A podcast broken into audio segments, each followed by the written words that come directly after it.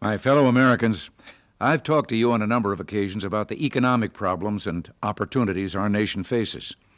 But as you've probably heard on news reports, America's problems are not unique. Other nations face very severe economic difficulties. In fact, both developed and developing countries alike have been in the grip of the longest worldwide recession in post war history. And that's bad news for all of us. When other countries don't grow, they buy less from us, and we see fewer jobs created at home. When we don't grow, we buy less from them, which weakens their economies and, of course, their ability to buy from us. It's a vicious cycle. You can understand the danger of worldwide recession when you realize how much is at stake. Exports account for over 5 million jobs in the United States. Two out of every five acres planted by American farmers produce crops for exports. But because of their recessions, other countries are buying fewer American farm products than last year. Our farmers are hurting, and they're just one group. So we're trying to turn this situation around. We're reminding the world that, yes, we all have serious problems, but our economic system, based on individual freedom, private initiative, and free trade, has produced more human progress than any other in history. It's in all our interest to preserve it, protect it, and strengthen it. We're reminding our trading partners that preserving individual freedom and restoring prosperity also requires free and fair trade in the marketplace. The United States took the lead after World War II in creating an international trading and financial system that limited government's ability to disrupt free trade across borders. We did this because history had taught us an important lesson. Free trade serves the cause of economic progress, and it serves the cause of world peace. When governments get too involved in trade, economic costs increase and political disputes multiply. Peace is threatened. In the 1930s, the world experienced an ugly specter protectionism and trade wars, and eventually real wars and unprecedented suffering and loss of life. There are some who seem to believe that we should run up the American flag in defense of our markets. They would embrace protectionism again and insulate our markets from world competition. Well, the last time the United States tried that, there was enormous economic distress in the world.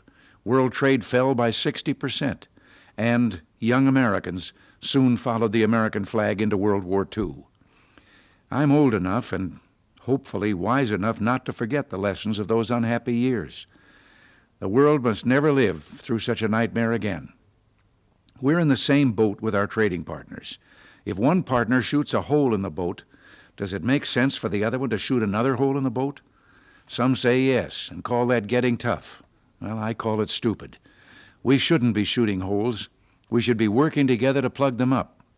We must strengthen the boat of free markets and fair trade so it can lead the world to economic recovery and greater political stability.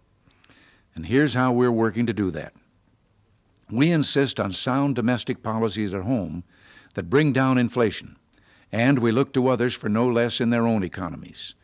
The International Monetary Fund, the institution that deals with world financial issues, seeks to encourage its member countries to follow sound domestic policies and avoid government restrictions on international trade and investment to foster economic development and raise their people's standard of living. We remind other countries that as the U.S. helps to lead the world out of this recession, they will benefit as we buy more goods from them.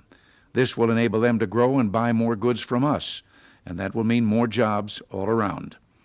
That is the way of free markets and free trade. We must resist protectionism because it can only lead to fewer jobs for them and fewer jobs for us. In just four days, the trade ministers of virtually all the free world countries will meet in Geneva, Switzerland. They will seek ways to surmount challenges to the integrity of our international economic system. We were instrumental in convening this international meeting because we believe strongly that our trading system is at a crossroads. Either free world countries go forward and sustain the drive toward more open markets, or they risk sliding back toward the mistakes of the 1930s and succumbing to the evils of more and more government intervention. And this is really no choice at all. The United States will reject protectionist and defeatist proposals. Instead, we will set new goals and lay out a program for limiting government intervention in world markets.